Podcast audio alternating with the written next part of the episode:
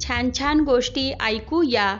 या उपक्रमात मी उषा गाडे जिल्हा परिषद प्राथमिक शाळा येणेगूर आज घेऊन आले आहे गोष्ट क्रमांक छप्पन. दुष्टाचा न्याय. खूप वर्षापूर्वीची गोष्ट आहे. एका झाडाच्या ढोलीमध्ये एक पक्षी राहत होता. एक दिवस तो इतर पक्षाबरोबर दाणे वेचायला निघून गेला. त्यानंतर बरेच दिवस गेले तो काही परत आला नाही.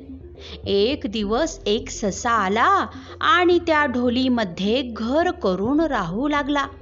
काही दिवसानंतर तो पक्षी पण परत आला. तो सशाला म्हणाला तू ही जागा सोडून जा. हे माझं घर आहे.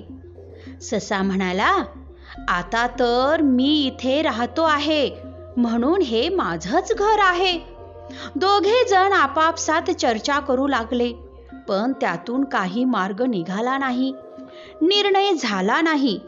पक्षी म्हणाला चल आपण एखाद्या योग्य व्यक्तीलाच विचारू. काही अंतर गेल्यावर त्यांना एक बोका दिसला. तो डोळे मिटून काहीतरी पवित्र मंत्र पुटपुटत होता. ससा म्हणाला हा योग्य वाटते चल त्याच्याकडे जाऊन निर्णय करून घेऊ. पक्षी म्हणाला नको रे बाबा हा तर आपला जन्मजात शत्रू आहे. त्याच्यापासून लांब राहण्यातच आपलं हित आहे. तरी सुद्धा ते दोघं बोक्याला म्हणाले महाराज आम्हाला दोघांना न्याय द्या. आमच्यामध्ये जो अन्यायी असेल त्याला आपण खाऊन टाकावं.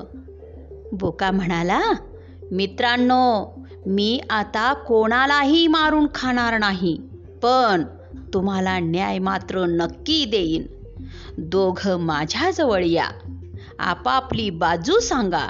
मी आता म्हातारा झालो आहे.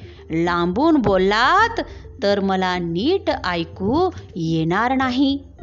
बोक्याचे हे गोड बोलणे ऐकून पक्षाला आणि सशाला खात्री वाटली. ते दोघ जण एकदम बोक्याजवळ जाऊन बसले.